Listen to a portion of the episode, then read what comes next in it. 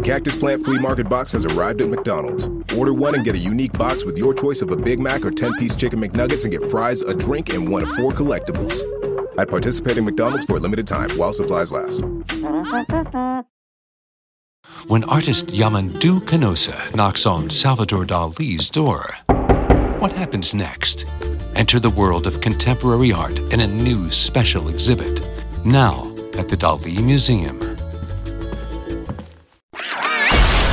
You're listening to the Huddle Up Podcast with Chad Jensen and Zach Kelberman.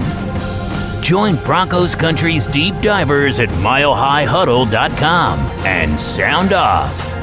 And now it's time to drop some knowledge. Okay, we are live, but we gotta bring on Facebook, let the stream breathe here just for a few seconds. Bear with us. And we are good. Welcome in, everybody, to the Huddle Up podcast, presented as always by Mile High Huddle and powered by Overtime Media. I'm your host, Chad Jensen. With me, as always, my partner in crime. You know him, you love him. He is Zach Kelberman. Zach, the uh, quarterback smoke signals emanating from Dove Valley have been curious this week. You've covered it quite well in detail uh, and in depth at milehighhuddle.com with all the articles covering Drew Lock's availability.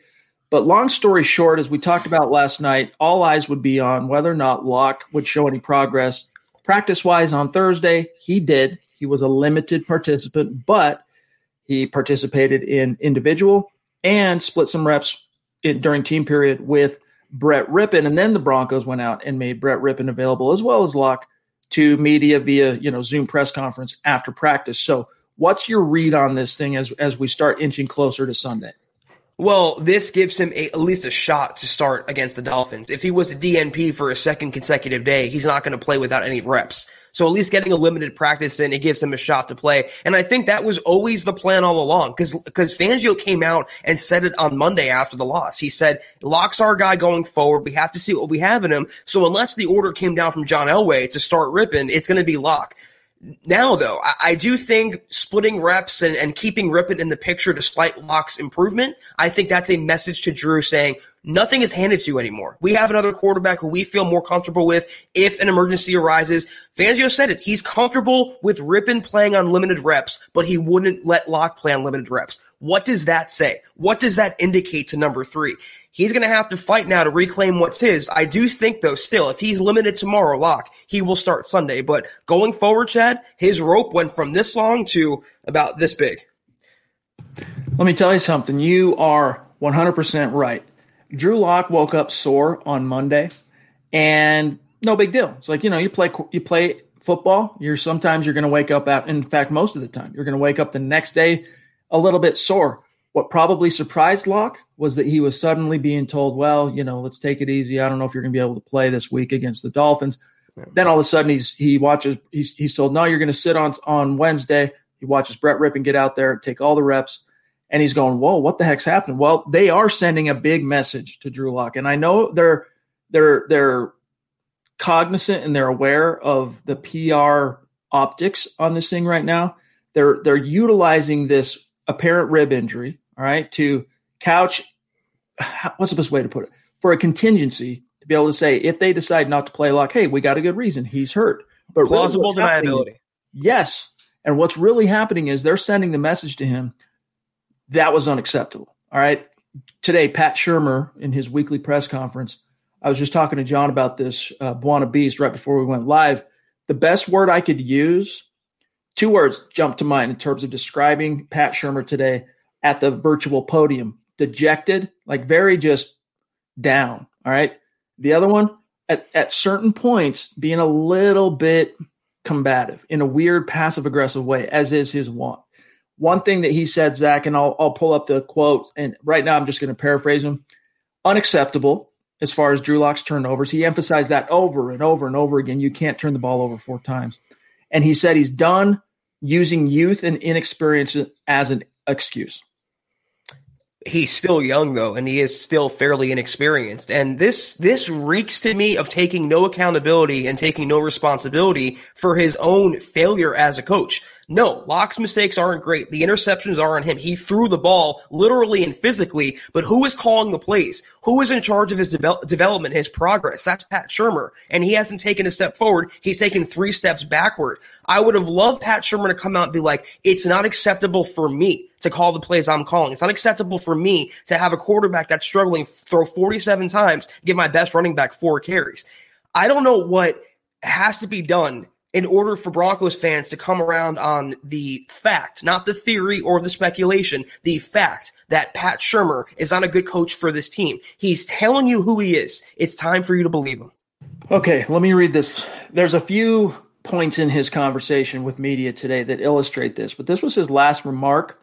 And it's just another example of the tonality and talking points that he basically attacked this virtual um, press conference with. He was asked, you know, how do you balance building up Drew Lock, you know, being aggressive and, and trying to be that dynamic playmaker with also understanding that turnovers can't happen. Here's what he said, quote, we talk about it just like you questioned me on it. That's really the way it is. The understanding that you can't do that. You can't turn the ball over like we did against the Raiders and expect to win games. This is like the fourth or fifth time he said that. We look at each play specifically. You take it right from the fundamentals to the decision making and you try to improve it. I think that's what you do. None of us are patient. None of us think that turning the ball over is a good thing. And we can't do it like we did last weekend and expect to win games and move forward. Closed quote. And Thanks, the message Pat. to Drew Lock, Zach, is and if you can't, if we can't trust you not to turn the ball over like that, here's what happens. This is the NFL. You take a seat. Right. And that's what is being kind of that's the overtures that are being kind of threatened toward Drew Lock right now. We can go through some of the things Drew had to say today in terms of, you know, his injury and how it's not 100% his decision. He wants to play, but he knows it's not his call. But there is definitely a message being sent to Drew this week. It is, and I think you hit on that. He's saying if you don't stop the turnovers, we'll put a quarterback in who won't commit those turnovers. Because say what you want about Brett Rypien, he won't be as erratic. He won't take the same aggressive downfield chances and stupid opportunities as Lock has done. Uh, but again, though, I mean, he's repeating the same company line. And you have to wonder how much Fangio and how much Pat Shurmur are in lockstep now, how much they're sharing a brain. It seems like what Pat Shurmur is intimating is what Fangio is telling him to say or what he's saying behind closed doors. It, it, this is my speculation, but it leads more credence to the fact that Pat Shurmur has all the offensive power. He has all offensive autonomy. He's might as well be the second head coach of the team. And as long as he's in that position, he's not going to accept responsibility. He's not going to accept the blame. He's going to delegate it to the young quarterback. What better whipping boy than a young quarterback committing turnovers right now? Pat Shurmur needs to look himself in the mirror and own his mistakes, not just Lock's. We're going to get to more of that very issue.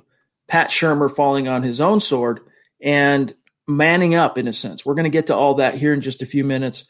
Gang, today's podcast is our favorite live stream episode of the week. It is the Mile High Mailbag, where Zach and I get to take a peek at what's on your mind because we are your football priests. And each and every week, we're here to offer you the absolution and answers to your burning Broncos questions. And we look forward to doing that. And of course, continuing to go through some of the, some of the talking points and storylines from Broncos HQ today. But first, we do have to go through and handle a few quick matters of business as I have to go back to a different screen here really, really quick. Uh, today's live stream podcast, gang, brought to you by sportsbetting.com. Sports betting. Uh, oh, and I just realized here really quick before I get this read, I didn't I didn't queue up the uh, the page. Hold on one second. I'm gonna I'm gonna start that over. Uh, sportsbetting.com, gang. Thank you, John. You got the code, which is excellente. Um, as you know, gang, gambling legal in the state of Colorado. What makes sportsbetting.com the no brainer for sports fans? A few things. Number one, sharp odds, low juice. Number two, hassle free bonuses, which you can roll over after one time, which is unheard of in this industry. Number three, 24 7 live customer support. And it's always a real person and it's always a person in the United States. But the kicker is it's free money right now at sportsbetting.com. Right now, you can get a 100% risk-free week of sports betting up to a thousand bucks. And the way it works, it's not just one bet, it's all your bets. You play some wagers, you make some bets. At the end of the week, if you have losses that exceed your winnings, they'll cover those losses 100% up to $1,000.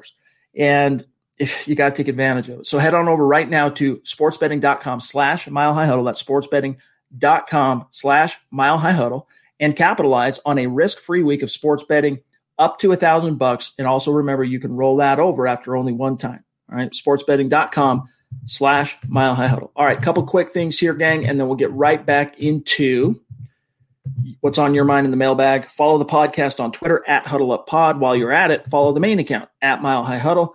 And my partners, you can see here on the screen, Zach Kelberman at Kelberman NFL, and myself at Chad and Jensen.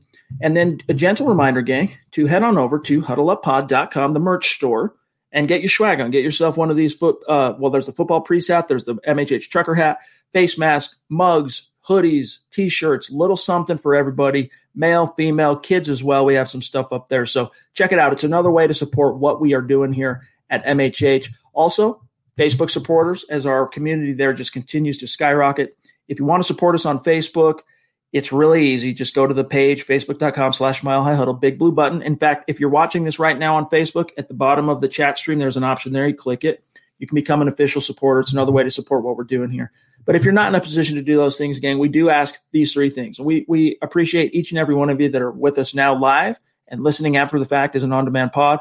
Make sure you're subscribed, number one. Number two, like this video, especially crucial on YouTube and Facebook. And then the last thing is, share this out there. That's the litmus test. That's how Zach and I know whether or not we're doing a good job in your eyes is whether or not you are sharing these podcasts out there. We appreciate you, gang. Uh, help us continue to grow and reach new like-minded Broncos fans just like you. This is the Overtime Podcast Network.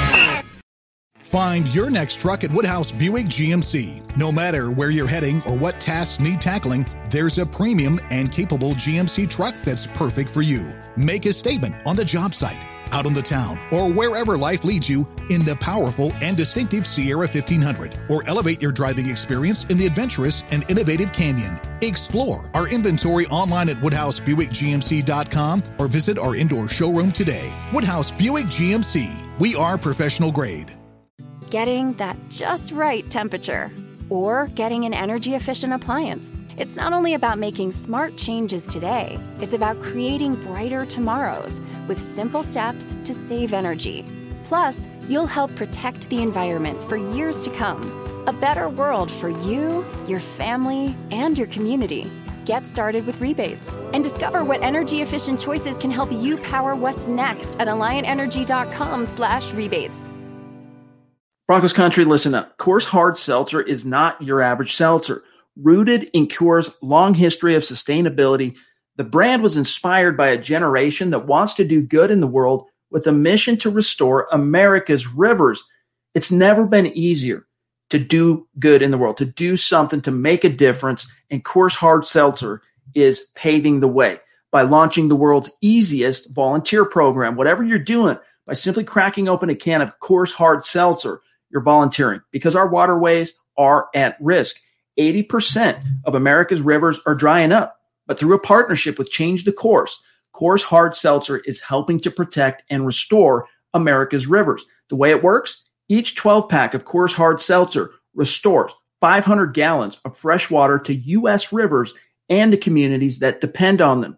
The results 1 billion, that's with a B gang, gallons of water restored to 16 river basins across the U.S., including the Colorado River. And that's just year one. Also, with Coors Hard Seltzer, you're getting four refreshing flavors, and it's one cool cause. Enjoy naturally flavored black cherry, mango, lemon lime, and grapefruit. The specs are in, gang. Coors Hard Seltzer is 4.5% ABV and only 90 calories. Chad, I can speak from firsthand certainty that nothing quite takes the sting off a tough defeat like a Coors Hard Seltzer. I know that everything will be all right, that I got my black cherry, handy, trusty Coors Hard Seltzer. For a football fan, win or loss, it's the way to go. You heard it here, gang. So join the world's easiest volunteer program by simply drinking Coors Hard Seltzer. You, yes, you can volunteer to restore America's rivers. You buy Coors Hard Seltzer, you help restore 500 gallons of water into America's rivers. It really is that simple. So visit CoorsSeltzer.com to find a Coors Hard Seltzer near you. That's CoorsSeltzer.com. For every 12 pack sold through 831 2021, Coors will purchase services from Change the Course to restore 500 gallons of fresh river water. Details at CoorsSeltzer.com. Celebrate responsibly. Coors Brewing Company, Fort Worth, Texas. All right, Zach, we have a real quick. Let's grab this from Christian, a direct question for Zach. Appreciate Christian, of course, one of our longtime listeners and super chat superstars here at MHH. He says, when Zach said Vic Fangio would scapegoat at least one coordinator, was he referring to Tom McMahon or Pat Shurmur or both? If I had it my way, I'd scapegoat both, but it's going to be one at least, and I think that guy obviously is Tom McMahon. I, that's what coaches do when they're trying to save their own behinds, and Vic Fangio knows he has some job security, but it's not it's not unlimited, and a lot of it shrunk this season based on his own coaching deficits. I do there's there's no choice. He can't watch the film after the season and go forward for another year with Tom McMahon as the coordinator. I would not be shocked if Pat Shurmur is pink slip like Scangarello was last year after one season. But I think for sure, hopefully anyway, Tom McMahon is sent packing on uh, January 4th. Yeah, at, this stage, we talked a lot about this. Uh, I guess it was on last night's show. The example of Mike Zimmer, who's a very fiery guy, right? He's a very fiery head coach, very fiery coach, very fiery person. You know, when the Minnesota Vikings gave up a massive was it a kick return or a punt return? I don't recall from Cordell. kick return. Yeah. Either way, big return for six, right? Immediately, Mike Zimmer is jumping on his special teams coordinator in front of everybody, and you can argue. In fact, I was the, the person I was with uh, when when uh, this we were I was watching that get that as it happened live. The person I was with goes, "Now that's that's effed up." I'm like, "What do you mean?" Because he's he's emasculating his own special teams coach here Mm-mm. in front of everybody and it, it's just it's it's taking this, it'll take this guy's authority away from him. It makes him look bad in front of everybody else. I said maybe there's some truth to that, but but we don't know what's led up to this moment, right? This fork in the road. Eventually, the dam broke, and whatever for whatever reason, Mike Zimmer snapped, and he made an example, and it it does set a tone, and it shows that look, unacceptable performance, unacceptable production it comes at a cost. And sometimes that cost, Zach, is me jumping on you in front of a nationally televised audience. Emasculating. This isn't couples therapy. This is football, Chad. This is this is a man's game. I mean, if you don't do your job, you're liable to get chewed out on the sideline. This is sports. This is adrenaline and testosterone and emotions and feelings. I love that Mike Zimmer did that. I love that Joe Judge had a disagreement with his offensive line coach on a two game winning streak and still fired the guy because he disagreed with his assessment. I wish Fangio maybe not fire a guy, but at least get in someone's face, rile someone up, you know, exert your authority on someone and have some accountability starting at the top. That's all I want to see. Stu, appreciate your wow. generosity, man. We call him Zeus, Zeus. MHH. Yep. And if you look at way up through the clouds at MHH Mount Rushmore, you'll see the first face etched up there, Zeus McPeak. Yeah. And this is just a small example. It's a very generous super chat, but it's a small example of why he's just we we love you, uh, Stu, and you mean so much to us and your support. Seriously, I mean it's it it allows us to continue to do what we're doing here on a day to day basis. So appreciate you, my friend. He says, "Hi, rock stars." Hey Zeus, what's up, my friend? Mile high salute to you. We love you. Appreciate you. Stu, you are a foundational piece of this podcast. You've become a superstar when it, coincided with us doing these lives, Chad. And Stu has been here every single podcast supporting us, not just with the with the super chats, but in the comments, being a, a great Broncos fan, interacting with us. Stu, you are literally the founding father of this podcast, and we love you for it. That's a good one. The founding father. I love that. I love it. Let's grab this one from Richie Richie. Even if Lock shows progress. I think I, am thinking of Cartman, and I, I am guessing that's what that's what his intention was here. Richie, Richie, even if Lock shows progress, it will not change the fact that he is injured. If Lock hurts himself and gets knocked out for the season, then what? Play Brett and sit Lock, then revert to Lock next game. Look, that's I mean that's just the least of your concerns. To be honest with you, he's there now. You got to play him, yep. uh, because you have to know beyond a shadow of a doubt if there is if there if he plays a role in this team in 2021 and beyond as the quarterback. Love you, Stu. Um, and so it's look, seriously like I wrote about this today, Zach. That with the state of the, I mean, modern NFL medicine being what it is, if a quarterback or any player wakes up on a game day and he he's good enough to kind of go, but he's still feeling a little stiffness, a little twinge, a little pain. There are treatments and medicines on game day that these guys can be given that allow them to not be encumbered by that. So the question is, as long as it's not at risk of truly exacerbating an issue, uh, an injury and, and making it worse, in Lock's case, it's just bruised ribs. I don't think you have to worry about that. So play the kid, and if he continues to melt down, Zach, if if if Vegas was the tip of the iceberg, then you're going to get your answer sooner than later, and you can right. pull the plug in game against the Dolphins and put Brett in. But if you bench him now, and another issue I wrote about in this very article right before we went live here tonight, you know, it could be it's a very fateful. It could be a fateful decision. They have to be careful because it could have collateral effects on the franchise beyond just Sunday, and the wrong decision could only exacerbate what the what the problem is right now. First of all, if Drew Brees, who's much older than Drew Lock, can play with a collapsed lung and actually broken ribs there's no reason why Lock, being what 13, 14 years younger, cannot play with bruised ribs and strained ribs and some abdominal bruising. It's not a season-ending injury, and he has improved. That's why he's taking limited reps today. And Chad, I am a billion percent in agreement with the point you're making here. If Lock is going to sink, let him sink on his own volition, but don't make the decision for him prematurely. Don't make it a guessing game. Find out one way or the other. Even if he bombs, okay, he bombs then, but at least you know for sure. If you don't give him the opportunity to bomb, you're never going to know for sure. And you're going to be right in the same situation you were a couple years ago. They have to play him if he's healthy. If he gets hurt again, we'll cross that bridge when we come to it. But as long as he's willing and able to play, he has to be out there. The chat 04 jumping in on Super Chat. Thank you for the donation. Thank you. He says, if we have a top five pick, do we package that pick and Von Miller to get the top QB? Hate to say it though, bald Chad's rule. Amen, dude. There hey, I, a long time ago, I realized you got to embrace the bald at a certain point, right? Uh, but if we have a top five pick, do we package that pick and Von to get the top QB? That's not going to be enough, dude. I mean, what are you going to do? Well, what are you going to do? Seriously, it's going to take two, two. Let's say you're number five. All right, you want to get to number one. You want Trevor Lawrence.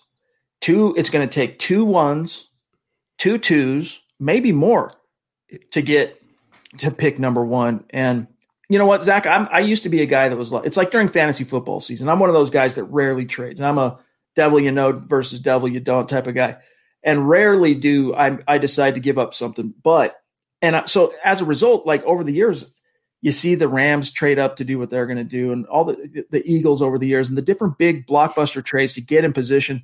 I've always been very skeptical of those moves. But if you really th- believe Drew's not the answer, I'm talking about you're now in in the spring of 2021. You got to solve that position. Trevor Lawrence, Zach, is supposed. You know the draftniks are saying this is the next Andrew Luck, the can't miss quarterback prospect of a generation what wouldn't you give up to get him? Go get him. If you have even a shot at getting him, mortgage the next couple of years in the draft because you already do have a very young, deep roster. How many titles did Andrew Luck win, though? And this is I, I, what I hate about that hyperbole, Chad, is there's always that comparison, a generational quarterback and this and that. And they really never live up to the hype. Uh, this answer has so many layers. First of all, you're not getting Trevor Lawrence. The Jets are, if they get the number one pick, which I think they will, they've been waiting for a quarterback since Joe Namath. They're going to take him. They're not going to give him up. It depends who's number two if the Broncos don't finish there, because that's Jake Field slot or, or, you know, two or three if that team needs an outside linebacker, maybe they'd be open to trading Von Miller for a first round pick. But Chad's right. It's going to take more. It would take Von a first and maybe a second or a future first. Those are the premium of premium positions. And I've been saying it since I've been covering this team. If Elway has enough conviction, he will go up and get his guy. I, I, I don't see him mortgaging the future though. No, yeah, I, I think, I, I think about it now though, Chad. Let's say he's not under contract past next season. If he mortgages the future, it's not his job after that. He might walk away. You know, he might leave it to the next guy. He might not care. I, I still don't see him doing it. And it's going to depend though where the Broncos pick. I don't see them picking number three. But if they're picking eight, they're going to have no shot. They have, that's Zach Wilson, Trey Lance territory. If you're talking about Jake Fields uh, or uh, Trevor Lawrence, I, I just don't see the Broncos making that huge of a trade. This is the Overtime Podcast Network.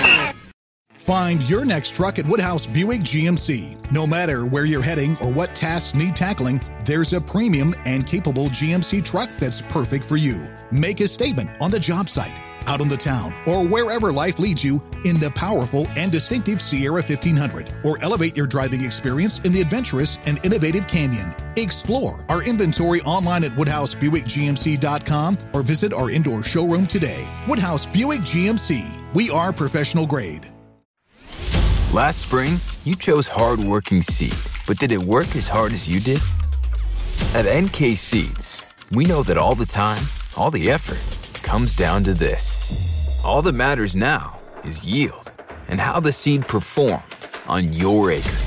Because you can't fake performance, and bushels don't lie. Local results coming soon. Visit nkseeds.com slash harvest. Arturo says three and six start the last four seasons. It's deeper than just the quarterback, and that's true. It is. And what makes this Much. another another topic that I wrote about at a different point in this week is, you know, when thing the, the there's no doubting, there's no arguing that the Broncos have been inordinately cursed by the injury bug this year. Like every team has been affected by the pandemic, not only from positive tests from coaches and players, in terms of how the lack of offseason and preseason affected health and injuries and and guys getting on the same page. Every team has had to roll with those punches, but no team has been as decimated by injury as the Denver Broncos. But how do you overcome that? What's the calm in the storm? You know, what's the, where where's the lighthouse, the you know, the beacon that, that can guide you? It's supposed to be the coaching staff. This devolves onto a young roster, a first time, second year, but first time starting quarterback in Drew Lock, rookie wide receiver, rookie wide receiver, second year tight end, uh, rookie center, fourth year left tackle, finally figuring things out, second year left guard, veteran right guard, crap show right tackle, some veteran help uh, at, at running back, but it's an extremely young offense. And then with all the injuries they suffered, most of them on defense, most of the worst ones anyway on defense, a lot of young guys playing. It devolves on the coaching staff to be that glue that keeps everything together, Zach. And maybe it doesn't result in a big winning season. How can you overcome such losses? I mean, it would it was next to impossible for them to overcome Von, Sutton, then Casey. That, I mean, just go down the list. It's Mike Purcell, one after the other. But the coaches could have at least staved off disaster if they were on point and if they were the guys who are right for these jobs. And I got to tell you, at this stage, we're sitting here now with nine full games of sample size to go on, Zach. I, I got to tell you, I don't. I am. I am more on the side of believing that none of these guys are the right guys for their jobs than I am on the other side of that. Right you're a billion percent on point, and that's a great summarization of 2020. These coaches, though, you know, weren't here a few years ago, and the one common denominator they asked where, it, how high it goes, it goes to Elway. That is the guy bringing in the coaches, and the coaches coach the players. But it all starts with Elway at the top. Not for this year. I think Elway did a really good job assembling the 2020 Broncos. You can criticize him though, since they won the title for the coaches he's picked, the quarterbacks he's acquired, uh, the players he won't sign and will sign. But the one denominator here, Chad, it's not Fangio, it's not Pat Shurmur or Drew Lock. It, it goes all the way up to number seven. I want to grab this clip really quick. Uh, not clip, uh, question here from Diamond Rattler. Thank you for the question for being with us here tonight. This is why Rypien should play. Is it Lock's fault or Shurmur's playbook? There's only one way to find out. In other words, if if Rypien comes in and struggles, pretty obvious that it's Shurmur. If he comes in and plays well, well then that that alleviates some of the some of the onus off and responsibility off of Shurmur. Do you subscribe to that? No, because it was always two things. It was never one or the other. So it would prove that Lock was the problem, but Pat Shurmur is not exonerated if Rip Rypien goes out there and has a decent game. And let's be realistic. We're throwing Brett Rypien, a uh, uh, physically less than less than you know elite quarterback, to the most aggressive defense in the NFL, the king of zero blitzing. So if you think he's going to go out there and have a 405 touchdown game, it's not going to happen. So it was never one thing or the other. I know they're tied together, Chad, but I think one thing I think most fans I I thought were clearly admitting now was that it's Pat Shurmur and Drew Lock. It doesn't have to be one or the other. Robot of Doom says, "Here's an idea for our offense: run the ball, please, with sprinkles on top." We'll get to that here in a second. Uh, John, I'm going to grab. I'm going to do a share screen real quick.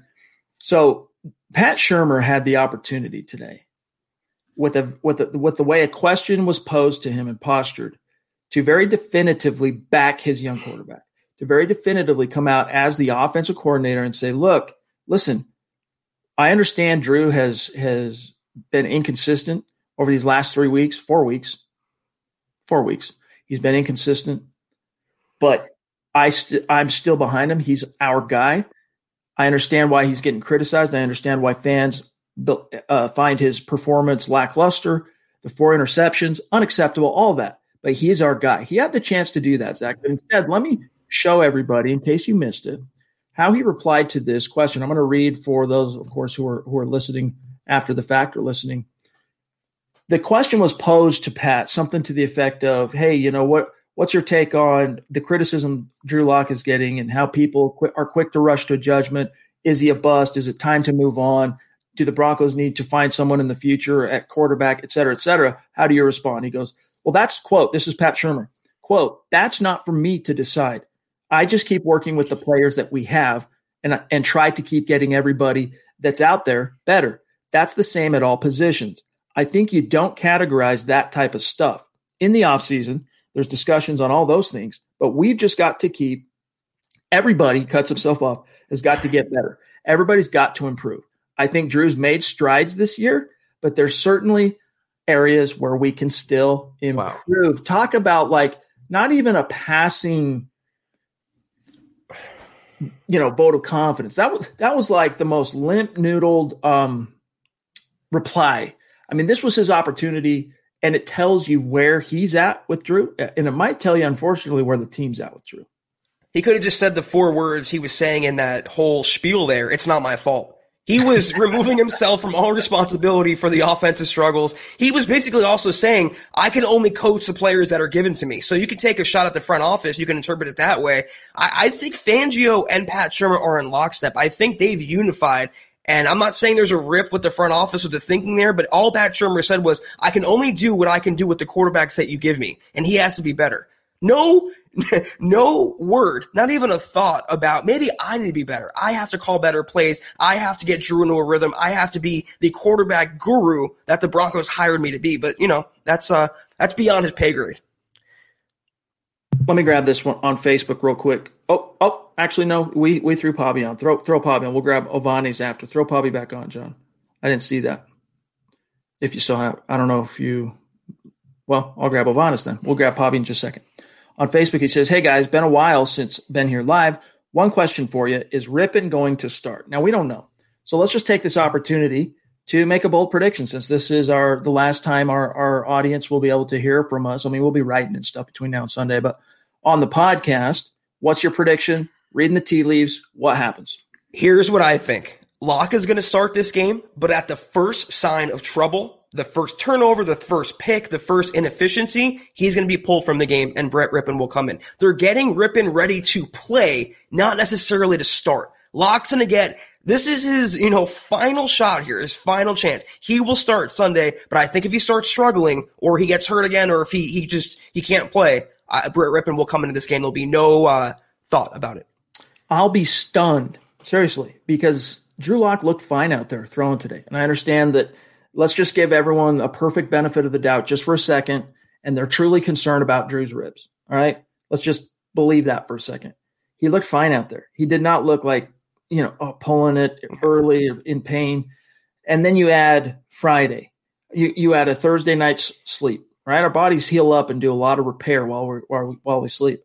Then you got Friday, then you got Saturday, then game day. I would be stunned if Drew Lock does not start this game. And if at the same time, Zach, and I agree with you, he'll be on the shortest of leashes because if nothing else, this week, the way it's unfolded at practice, the way the talking points have evolved from Vic Fangio on on Sunday night post game immediately saying, "No, Drew's our guy. You know, we're going to get through this." Blah blah blah blah blah to suddenly Brett's taking first team to suddenly he's talking with the, the um, with the media and Drew's out there throwing and everyone can see. I mean, look, you can pull up the, the clips right now on Twitter, all right, and see Drew looked fine out there. No one's dumb. No one's ha- no one has the wool pulled over their eyes here. The Broncos are sending a message to Drew Lock right now, and it's put up or shut up. Our patience is, has worn thin. So I'm with you, Zach. I'll be stunned if Drew doesn't start, but he will be on a short leash. And I'm not just talking about, you know, if he comes out and it's typical first half struggles in terms of, you know, a three and out, a three and out, and then a field goal, three and out, a three and out, another field goal. That's not going to get him benched. But the first interception, yanked, done. I can even see it where he throws a pick and they say, okay, well, maybe it was, it could be a deflected pass. It could be a wonky pass. But then the next series they come out, they go three and out. You got to put Rypien in the game. The, the basic message they're sending is nothing going forward, even full team reps in practice this week, nothing going forward will be handed to you anymore. You have to prove and you have to work for everything you get. That's the message they're sending to Lock. He will start Sunday barring his health, but Chad and I are both in agreement here. As soon as he starts struggling, if he does, and considering the defense they're playing, Chad, it's not just a possibility, it's a probability Lock will struggle in this game. So you're looking at a good chance. Rypien, for those fans out there, you'll see him anyway on Sunday. All right, let me grab this one. John, I don't know. I know John just DM'd me. There, there she is. I was going to say, let's get wow. Bobby on here.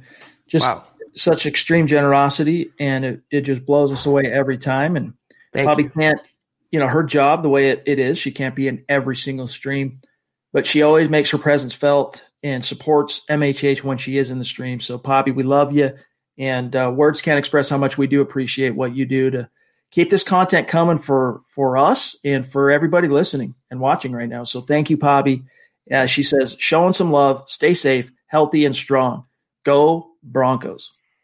Way up there uh, way up there in Mount Rushmore, Chad. Poppy, very well deserved place, and uh, you, your your gratitude is is, is uh, so amazing to us, and we hope you're doing well, healthy, safe as well, enjoying life and everything going on. So thank you so much.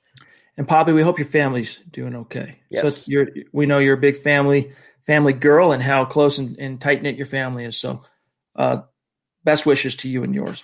This is the Overtime Podcast Network.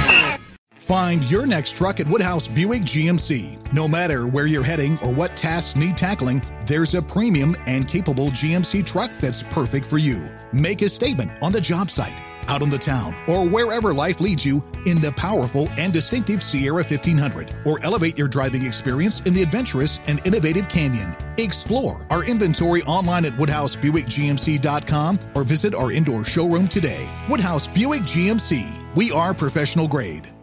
Not long ago, everyone knew that you're either born a boy or girl. Not anymore. The Biden administration is pushing radical gender experiments on children, changing their names, clothes, identities, and bodies. Joe Biden and his left wing allies push boys to take estrogen to appear more feminine. They push girls to take testosterone so they grow facial hair. Biden and progressive leaders promote puberty blockers to keep kids from developing to normal men and women. These drugs can leave you sterile, infertile, impotent. Joe Biden and the new left even promote surgery on teens and young adults, removing breast and genitals. They want boys in our daughters' bathrooms and sports teams. And now, the Biden administration is planning to issue new rules that would force doctors to prescribe dangerous drugs and worse. Tell Joe Biden and left wing leaders across America hands off our kids. Paid for by America First Legal. Stir King, 31, jumping in. Appreciate the super chat, my friend. Lock's poor footwork may be impacting the run game.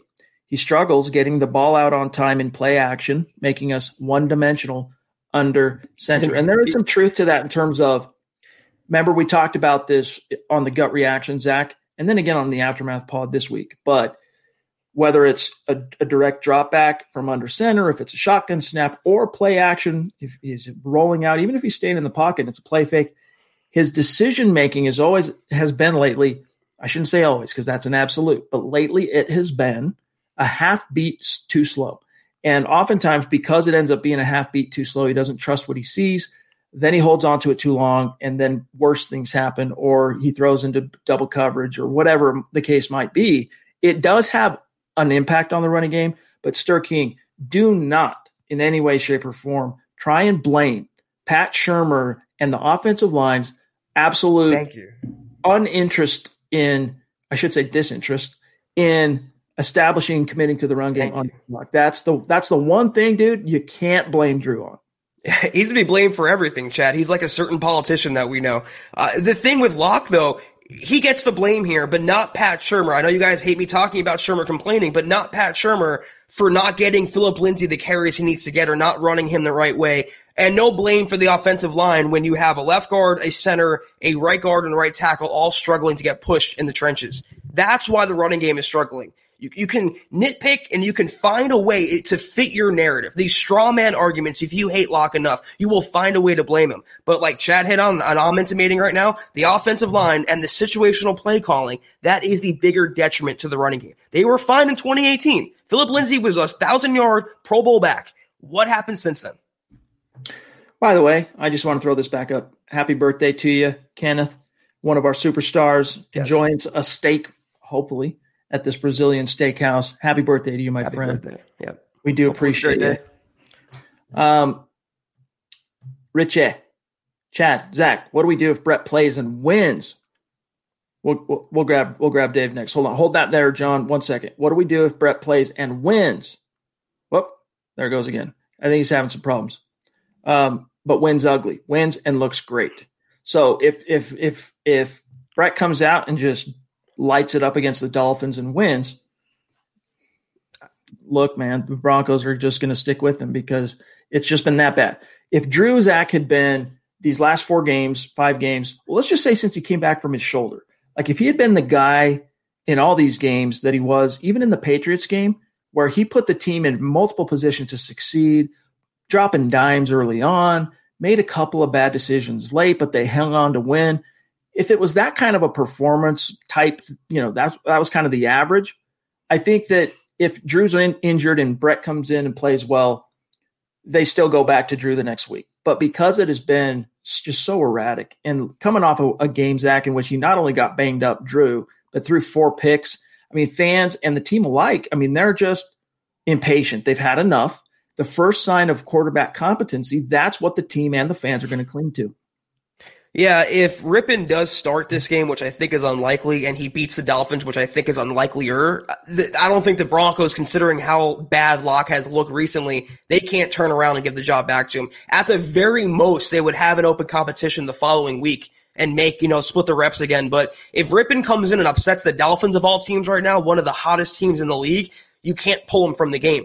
But the, the you know the reverse is also true. What if Lock starts and he beats the Dolphins? Does that exonerate his bad performances? Does he get the rest of the year regardless? It has to go both ways. It has to be fair, no matter what quarterback you're dealing with. I mean, honestly, I think even just an average win wouldn't be enough to to win back the cachet Lock has lost in the fan base and the media at this point. Like he would need to have a Houston Texans Week 14, 2019 caliber just dominant performance in order to say to to, to assuage these doubts and misgivings. I mean, people have been hopping off the lock train in Broncos country for the last two weeks since, you know, really since the since the Chargers game. Even though he came back, they've been jump, jumping off the lock train in droves. And I know there's a large. I, I don't want to paint with too broad a stroke uh, of strokes here because Zach, I know that there are a lot of fans, and it's still probably a, a majority, if only by maybe a slight, that still believe in Drew uh, and at the very least want to see Drew finish out this season. But man, it's it's it just is what it is. Muhammad jumping in with a super sticker. Appreciate you, my friend. You, uh, your support, and he is MHH's official merch model. So I'll let you boy. Yeah, thank you, Muhammad, as always. Um, let me see here. Oh, all right. Having a we're a little disjointed, out of sync here with some technical issues freezing up and stuff for for John. So if I come across that question here or that topic that uh, Cali Dave had up, uh, we will throw it back up on the screen. So let me see what we got here from. There he is, Kenneth Booker, the superstar, the birthday boy. It might be belated, but nevertheless, the birthday boy. Appreciate you, my friend. He says young rosters need a young coach, not an old coach who's stuck in his ways, unwilling to adjust. Also, we need an offensive line before we need a QB. Um, yeah. The first part, I agree with you 100%, to be honest with you, Zach. But it's the other way around because the right quarterback makes even the most average offensive lines. It's the it's you've heard us say it a million times. It's an NFL cliche. The quarterback is the tide that raises all ships. But it has to be an average line to make that work. It can't be a below average line. It, it certainly can't be an awful line, and it can't be an experienced line like what the Broncos are going through. And I, am in agreement with you, Kenneth. You're speaking my language here, I think we're starting to see why Fangio was passed up for many years, and he was a defensive coordinator and assistant his entire adult career, his entire adult life. There may be a reason for that. He is very stubborn. He is very stuck in his ways, and his ways don't work. And the longer he keeps cementing that and crystallizing that, he's going to lose the respect and the trust of his players. Ashton says Lock isn't emotionally resilient enough to handle a head coach like Fangio. He clearly needs someone who isn't such a stubborn old boomer. well, I, I do think that there's right now, look, Drew was more of an Elway pick, but at the same time, he was a Fangio pick. That was Fangio's maiden season.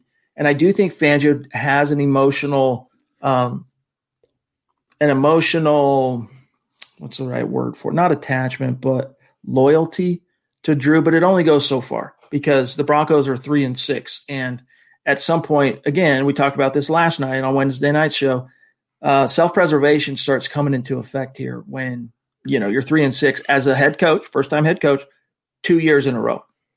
What does a head coach like Fangio mean? Fangio is the most passive head coach on the sideline. He's not even getting in Lock's face. And I actually agree to, uh, I subscribe to the opposite line of thinking. I think Lock would respond to a, a younger guy who would chew him out. I think they would, if you had a coach that light a fire under his behind, like a Sean McVay or a Kyle Shanahan, I think he would respond to that. Not this older, sullen, ornery, very passive guy who, who bucks his responsibility off to the coordinator, and he has no response, you know, no input in the offense. I, I, think Lock in a younger system, like what Kenneth said, with a younger coach, not a stubborn coach, I think he'd respond to that better than Pat Shurmur and Vic Fangio, two 60 year old guys. Oh, Janice, jumping in to say, I read your article earlier, Chad, about what Noah Fant said backing up Lock. This was something we touched on in last night's pod. We can cover it again just to make sure everyone's on the same page here. But couldn't agree more with your take on Lock not being the cause of all the issues, but the struggling team bringing him down.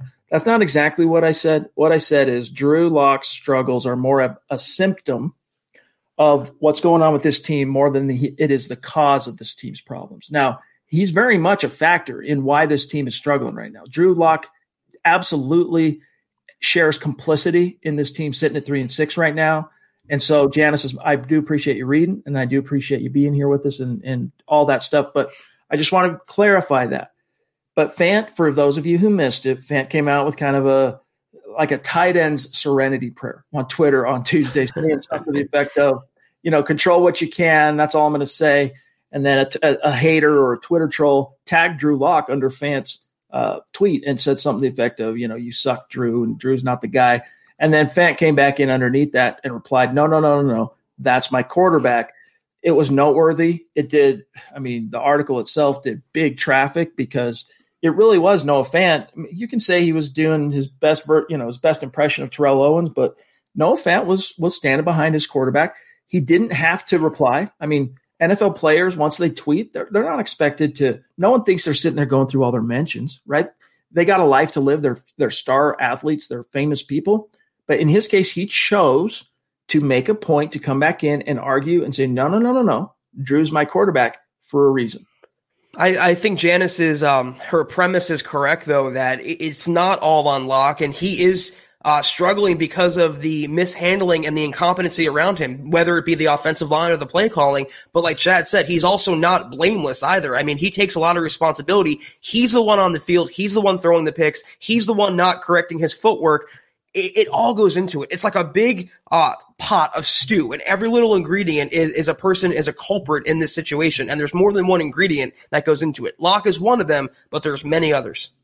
Uh, real quick, Cali Dave just recently made a big move, and John was just notifying me, just let me know basically what his comment he was trying to show.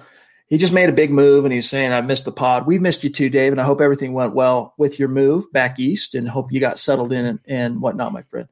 Good to see you and great to have you in the stream. Will brings up something, Zach, that I wanted to get your opinion on here, something that ties into a Shurmur remark today. When you only give your thousand yard running back, back to back thousand yard rusher, uh, two years in a row, there will be no running game. I guess he means to be right because he only got four carries, did Philip Lindsay, right, in this last game. Now, real quick, Pat Shurmur must have read a Mile High Huddle article, must have been listening to the radio. I don't know. Well, he was ready. All right. And he even said that. He goes, I basically, in fact, let me just do the share screen on, on how do you get Philip Lindsay more involved?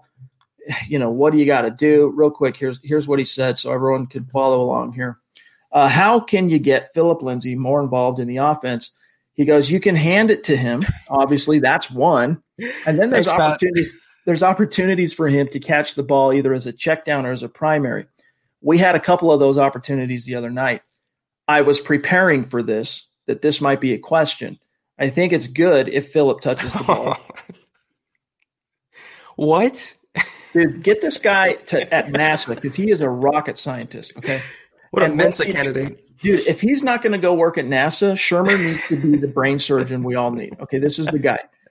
I think it's good if Philip touches the ball, and we'll keep trying to get it to him. So just really very, being very dismissive and nonchalant, oh. while also betraying how a sensitivity to the issue. Because he admitted, I was preparing for this question, and yet he completely plays it down. No, Pat, I get it. Game flow dictated some things toward the end of the game, but but Zach, the Broncos were in this thing until the end of the third quarter. Then it got out of whack. And I get it. You got to throw, throw, throw. But dude, but just bad. If I'm the Denver Broncos today, if I'm Vic Fangio, I'm having a sit down with Pat in the way he managed his his Zoom media availability on Thursday. I can't stop shaking my head right now. I did not even see that quote when I was looking through the uh, the email of the quotes. I, I mean, that's either blatantly trolling the media or someone who maybe knows the writings on the wall, Chad. He knows that he's maybe not long for the organization. He has nothing to lose.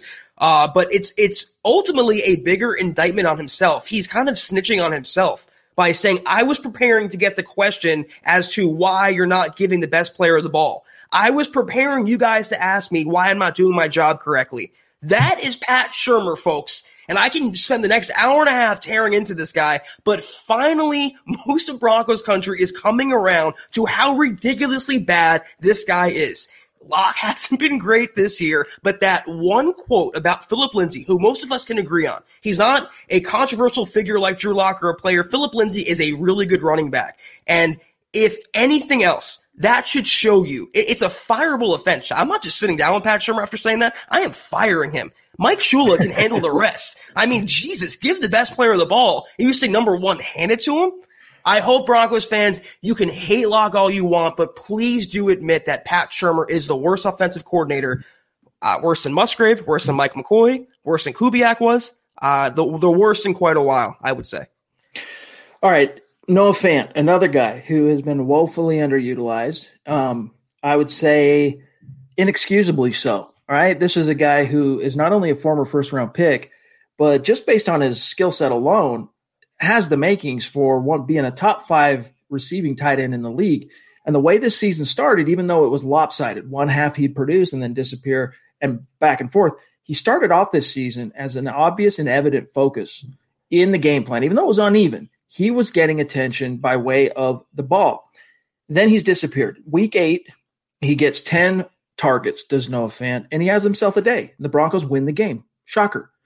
In the last two weeks combined, Zach, he gets nine targets, adds up to like six receptions and 60 something yards, back to back losses. On whether or not he would like to feature Noah Fant more in the offense, Pat Shurmur said, quote, I think it's good when he catches the ball. We try to we try to real. We try to each week give him opportunities, and in some weeks it plays out better than others but I think it's a good thing when he's involved. He's obviously a big piece of the passing game as well as the run. Close quote. Now, Zach, before I serve this back over to you, let me see if I can find this. It's something to the effect of, well, I'll just paraphrase. He also blamed in large part, here it is, here it is. Oh, wait, is this it? No, it's not it. But he blamed basically the way this game turned on Noah Fant's holding penalty that wiped. Not long ago, everyone knew that you're either born a boy or girl. Not anymore. The Biden administration is pushing radical gender experiments on children, changing their names, clothes, identities, and bodies. Joe Biden and his left wing allies push boys to take estrogen to appear more feminine. They push girls to take testosterone so they grow facial hair. Biden and progressive leaders promote puberty blockers to keep kids from developing to normal men and women. These drugs can leave you sterile, infertile, impotent. Joe Biden and the new left even promotes surgery on teens and young adults, removing breasts and genitals. They want boys in our daughters' bathrooms and sports teams. And now, the Biden administration is planning to issue new rules that would force doctors to prescribe dangerous drugs and worse. Tell Joe Biden and left wing leaders across America hands off our kids. Paid for by America First Legal. Mary redeemed a $50,000 cash prize playing Chumba Casino this year. I was only playing for fun, so winning this was a dream come true. Chumba Casino is America's number one social casino experience. It's serious fun. With over 80 casino style games to choose from, you too could win life changing amounts of cash. Be like Mary. Log on to ChumbaCasino.com and give them a whirl. That's ChumbaCasino.com. No purchase necessary. Void where prohibited by law. 18 plus. Terms and conditions apply. See website for details. The voice in the preceding commercial was not the actual voice of a winner. Off Drew Lock's rushing touchdown at the end of the second quarter, which would have given the Broncos a 13 10 lead heading into halftime. And of course, it didn't play out that way. But again, just very, can you see what I mean about not only being kind of like dejected and down, but passive aggressively being combative with the media? And completely tone deaf. I'm still shaking my head over that Philip Lindsay answer, but this one's right up there. I think it's good when he catches the ball. I think it's good when my former first round tight end, who's my second best pass catcher on the team right now behind an injured Courtland Sutton, catches the ball. And this coming from the guy who ignored him in the whole second half of the season opener. Wow. Um, I, I, am truly, Chad, for one of the rare times in my life, speechless as to the ineptitude and that he's projecting. It's one thing to even say, uh, to think these things or to call plays with this reasoning in mind. For him to come out and say these words publicly, the fact that we're reading it on the screen right now is baffling to me. On why the run game hasn't been effective in recent weeks and what the Broncos can do differently. Quote, I think it's important when we run the ball that we make yards. I think that keeps us out of those long yardage situations. Again, guys, why is this dude not working at NASA? we had some good runs the other day, but we didn't have oh. enough of them. I think it's fair to say in a couple of the games in the last month, as the score stretches out, things change. We've got to do more early in the game to keep it in a run pass situation. Had the game ended at halftime 13 10, I think our field position was a little bit better. It just didn't play out that way. Then we come out in the second half and we have a three and out, which is unfortunate. We've got to avoid that as well. But, anyways, I believe that in running the football, and I think it's something that we need to do more and better. So, why aren't you, Pat? Did I wish the quote was still there? Did he say, "I think it's good when we can make yards"? Was oh, that sorry. Yeah, yeah, yeah. Well, I just, I just want to, I just want to, you know, slam him some more because I can't believe I'm reading. I feel like I'm in the twilight zone. I feel like I'm dreaming right now. I think it's important when we run the ball that we make yards, and yet he doesn't run the ball or make yards. I, I nothing more, Chad. Back to you. Back to you. Oh man! All right, Will Thacker jumping in. Yeah, I literally can't breathe. Yeah, I know. Wow. Again, Wow. Tone deaf, that's a good way to put it. You can you be that tone deaf though and be a two-time former NFL head coach, fired, two-time fired head coach. True, true. This guy knows which way the wind blows. Is this is either the tonality and remarks of a offensive coordinator who knows he's unfireable because Vic Fangio made a huge controversial move and he's tied to the hip, hitched his star, they're together or it's a guy that just knows, look, this didn't work out for me here, and I can see the writing on the wall, so I'm imploding before your very eyes. I don't know which one it is. If he wants a job in the NFL, he's not going about it the right way. If even if he wants to leave the Broncos, is he following Nigel Bradham's lead, Chad? Is he just walking away from Denver? I, I literally cannot believe he actually said those words out loud. it's like I'm reading a parody account, like one of those fake Ian Rapoport accounts on Twitter. That's like the fake, you know, Pat Shurmur. I, I that's wild. I can't believe that. Tom, again, we talked about this.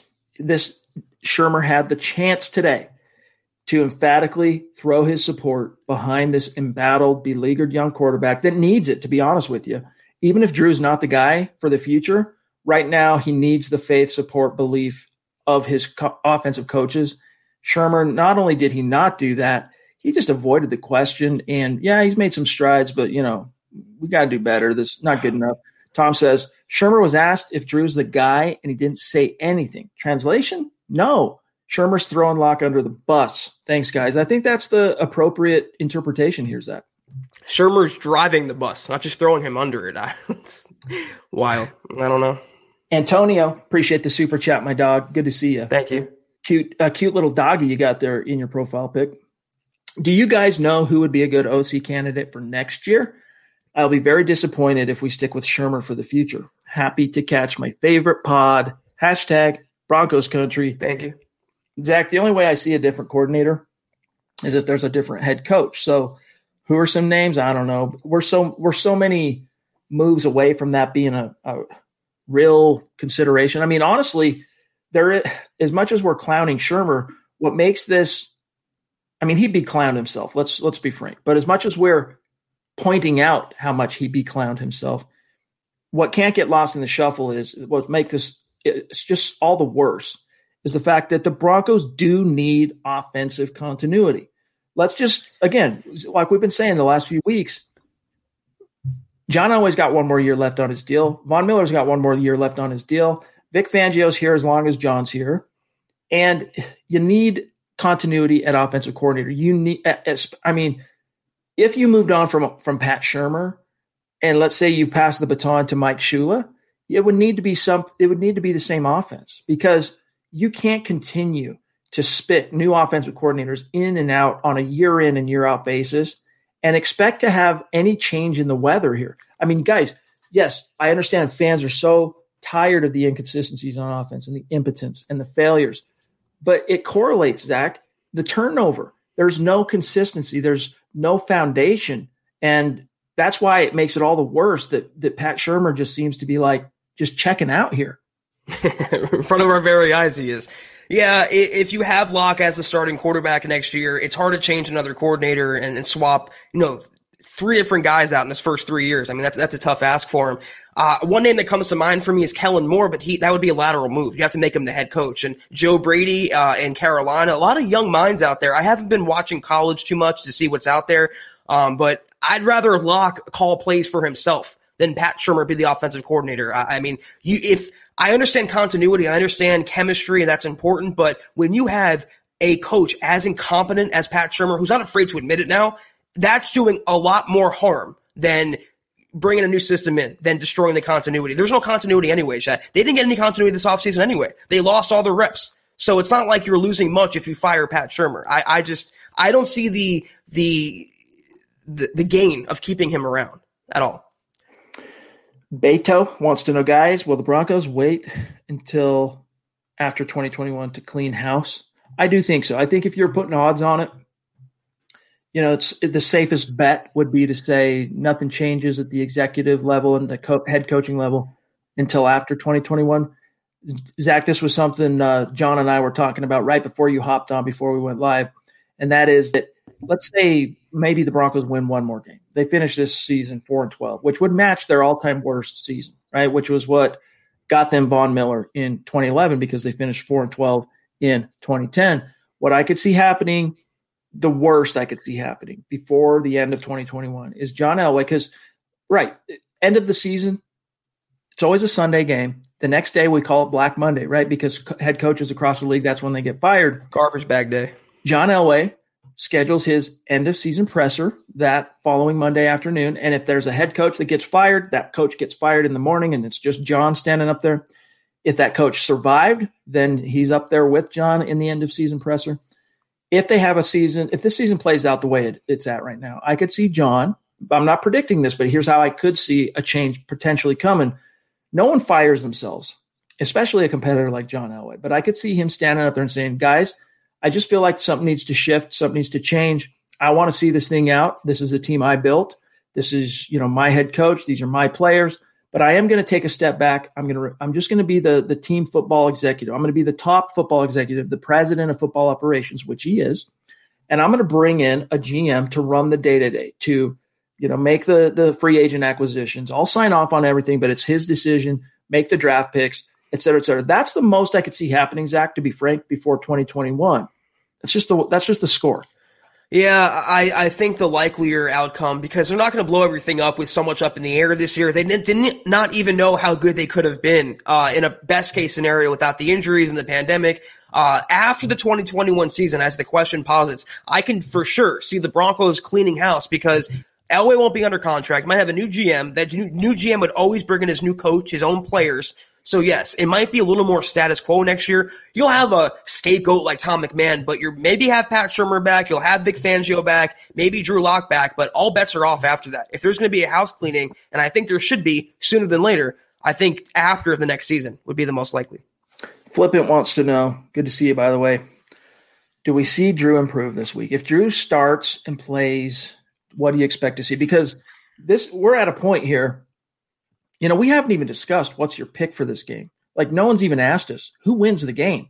No one's expecting the Broncos to beat the Dolphins with a rookie. Core. I get it; they've been good, and Brian Flores looks like Elway missed the boat on another young up and coming. Even though he's a defensive guy, he's doing a great job in Miami. But nevertheless, no one's even asked us, "Hey, do the Broncos win this game?" Everyone's written this off as another loss.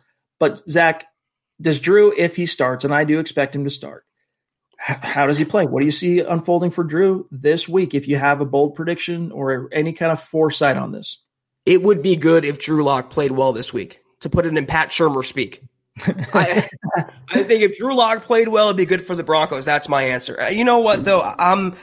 I think for the foreseeable future, I want to see how Lock responds because this is his already his rock bottom moment, and he this is uncharted territory for him. So I'm really not going to make any larger predictions. I'll say that for my roundtable article that's coming out uh, tomorrow at milehighhuddle.com.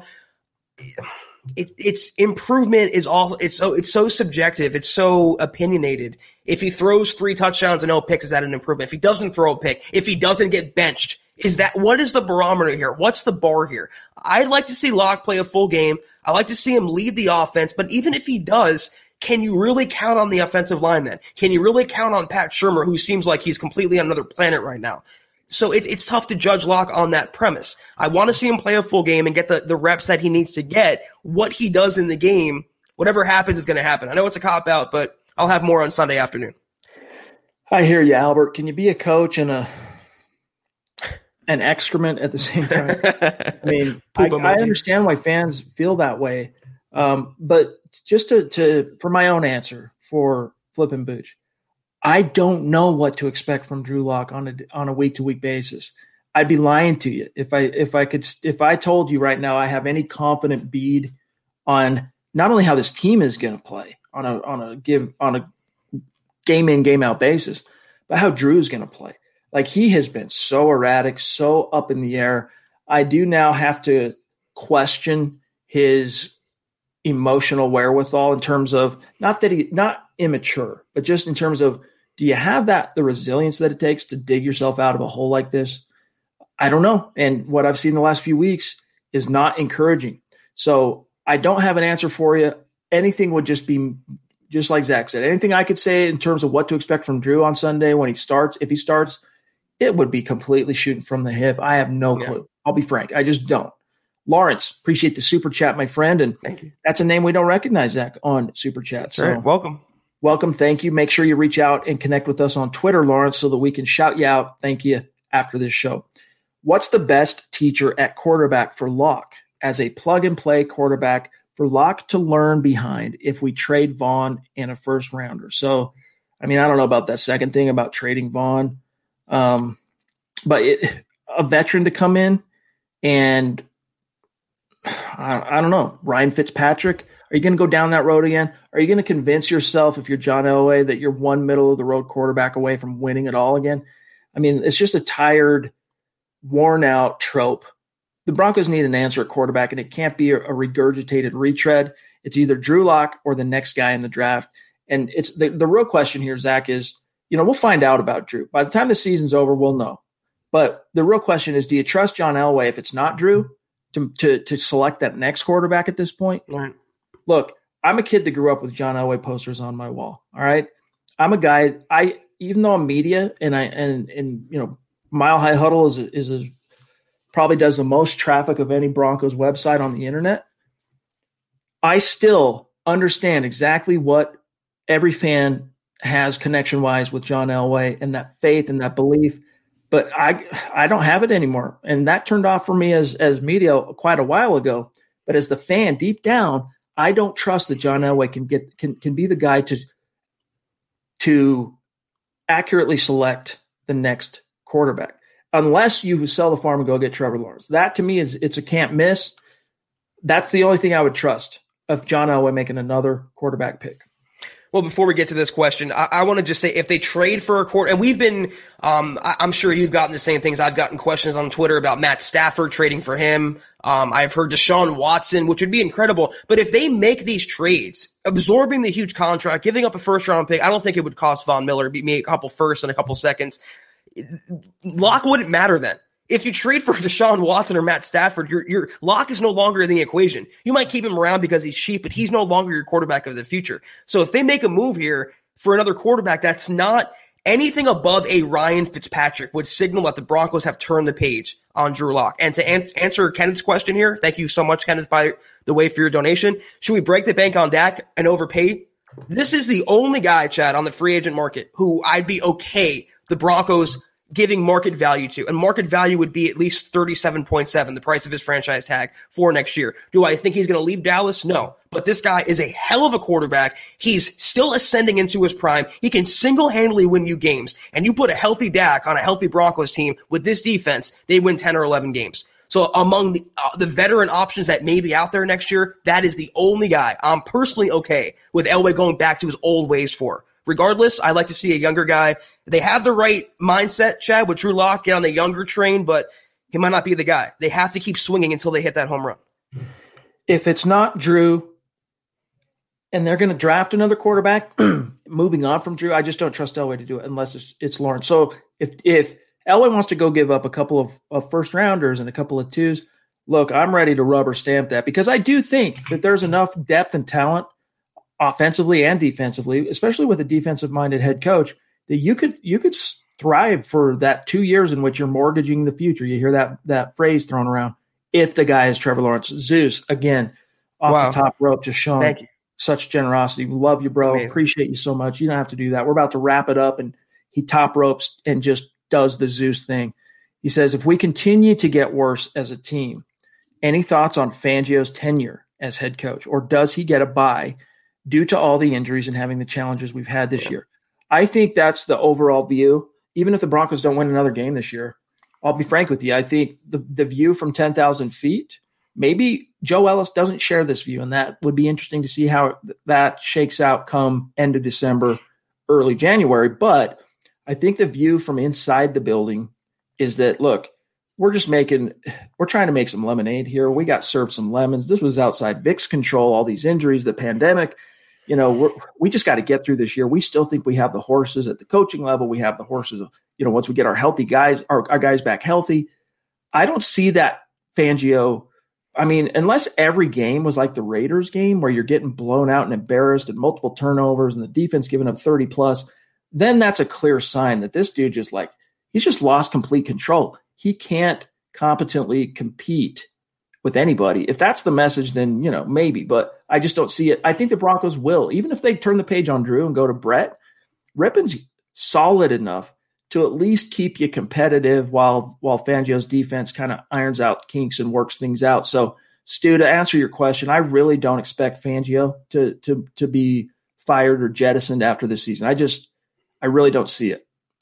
I don't. I I put it at like 85-15. Uh, I think 85%, I think Fangio is safe. And for the reasons you said, you said, Stu, I think because of the pandemic and the injuries, I think he gets a, a reprieve. The quarterback play.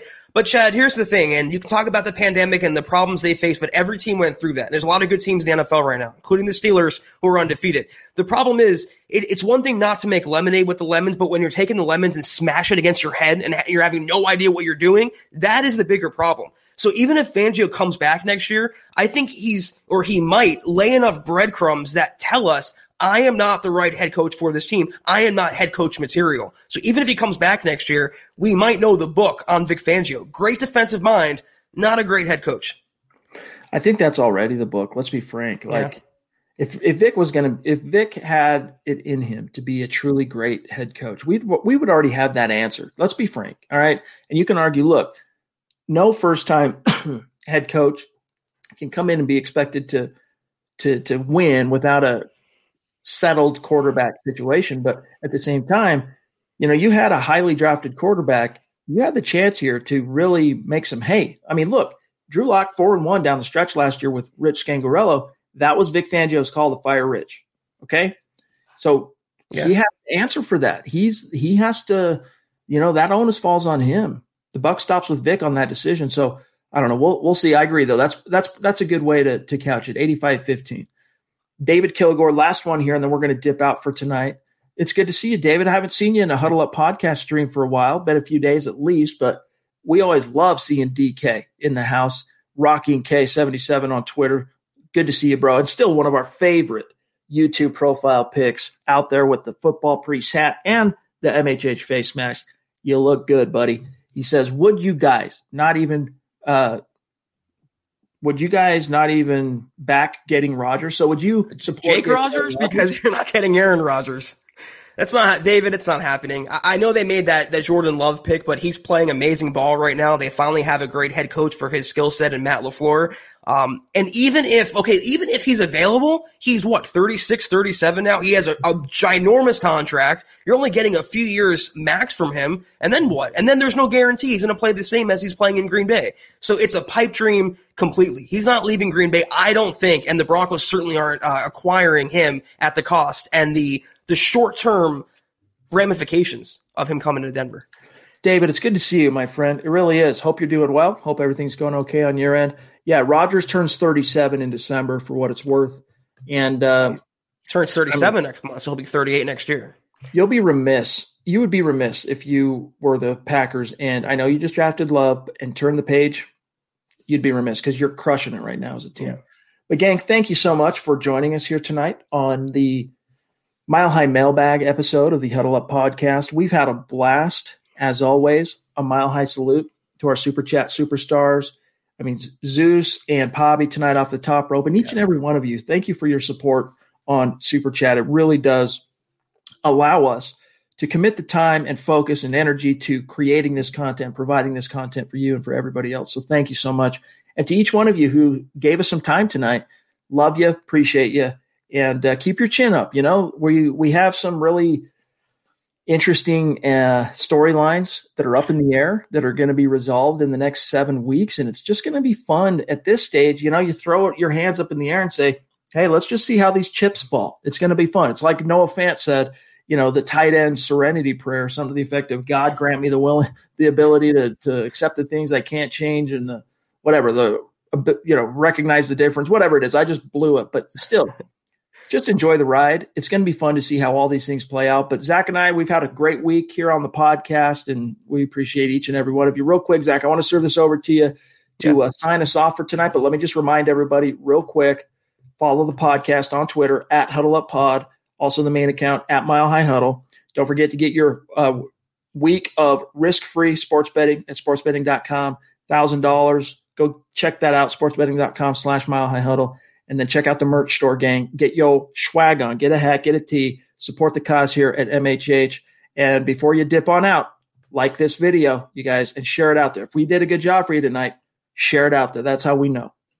Yeah, serenity now, Chad. Serenity now. That's what we have to. Uh, that's our. That's our our motto going forward. But regardless, when we see you guys next, which will be Sunday afternoon at halftime, and we have a question, Chad, about the live stream for this game. We're not going to be doing a live stream for the upcoming game that we still have that, Chad. We'll have more information on that for those that are interested. It's not going to be Sunday, but we will be doing that soon. But regardless, whether Lock starts or in the in likely event that Brett Rypien starts, we're going to have some storylines to break down on Sunday. It's going to be an action packed halftime street, and we'll see you guys after the game on Sunday. So looking forward to it, Chad, as always.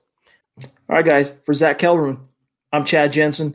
We'll see you Sunday. Don't forget, you got Dove Valley Deep Divers tomorrow night and Mile High Insiders on Saturday. Have a great weekend. Stay safe. We'll see you on Sunday.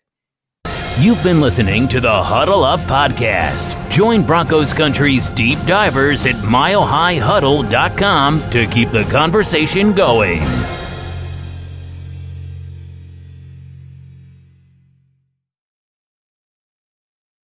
Not long ago, everyone knew that you're either born a boy or girl.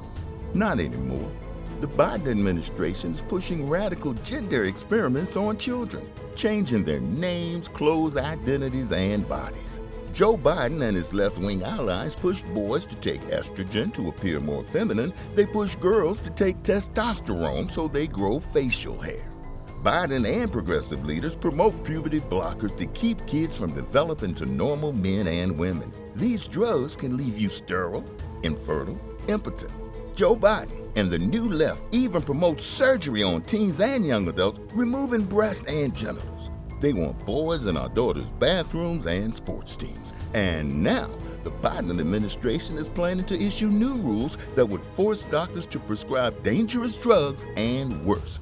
Tell Joe Biden and left wing leaders across America hands off our kids. Paid for by America First Legal. Mary redeemed a $50,000 cash prize playing Chumba Casino this year. I was only playing for fun, so winning this was a dream come true. Chumba Casino is America's number one social casino experience. It's serious fun. With over 80 casino style games to choose from, you too could win life changing amounts of cash. Be like Mary. Log on to chumbacasino.com and give them a whirl. That's chumbacasino.com. No purchase necessary, void or prohibited by law. 18 plus. Terms and conditions apply. See website for details. The voice in the preceding commercial was not the actual voice of a winner.